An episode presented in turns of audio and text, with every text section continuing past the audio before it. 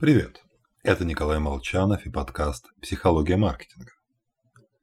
Эпидемия ковида заставила нас задуматься о важности запаха. Причем пропадал запах, пропадал и вкус. Так что пришло время углубиться в тему поподробнее. Начнем с азов. Как мы нюхаем? Правильно, через дырочки в носу улавливаем ароматы окружающего мира. Только люди ощущают запахи еще и ретроназальным способом, когда молекулы попадают в заднюю часть носа через рот, когда мы едим или пьем. И вот именно этот тип восприятия запаха в основном и создает ощущение вкуса. Спенсер предлагает провести простой эксперимент. Съесть жевательную конфету с зажатым носом. Ощутите сладкий вкус. А затем разожмите пальцы и внезапно почувствуйте вкус яблока, либо вкус апельсина, в общем то, чем надушили конфету. Это сработал эффект переноса.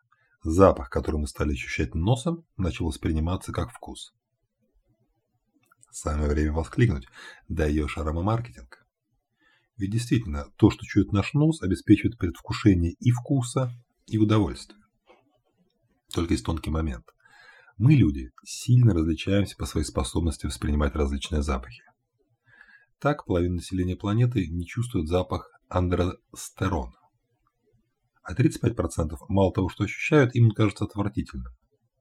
И из-за них, чтобы вкус свинины не был неприятен, кастрируют кабанов. В общем, это видим мы все примерно одно и то же. А мир вкуса и запаха крайне индивидуален. Нет никакого настоящего объективного вкуса. Вдобавок он еще и меняется с возрастом. Вспоминаем оливки. Так что с массовыми ароматами экспериментируем крайне осторожно. Всего вам хорошего и удачного нюхания.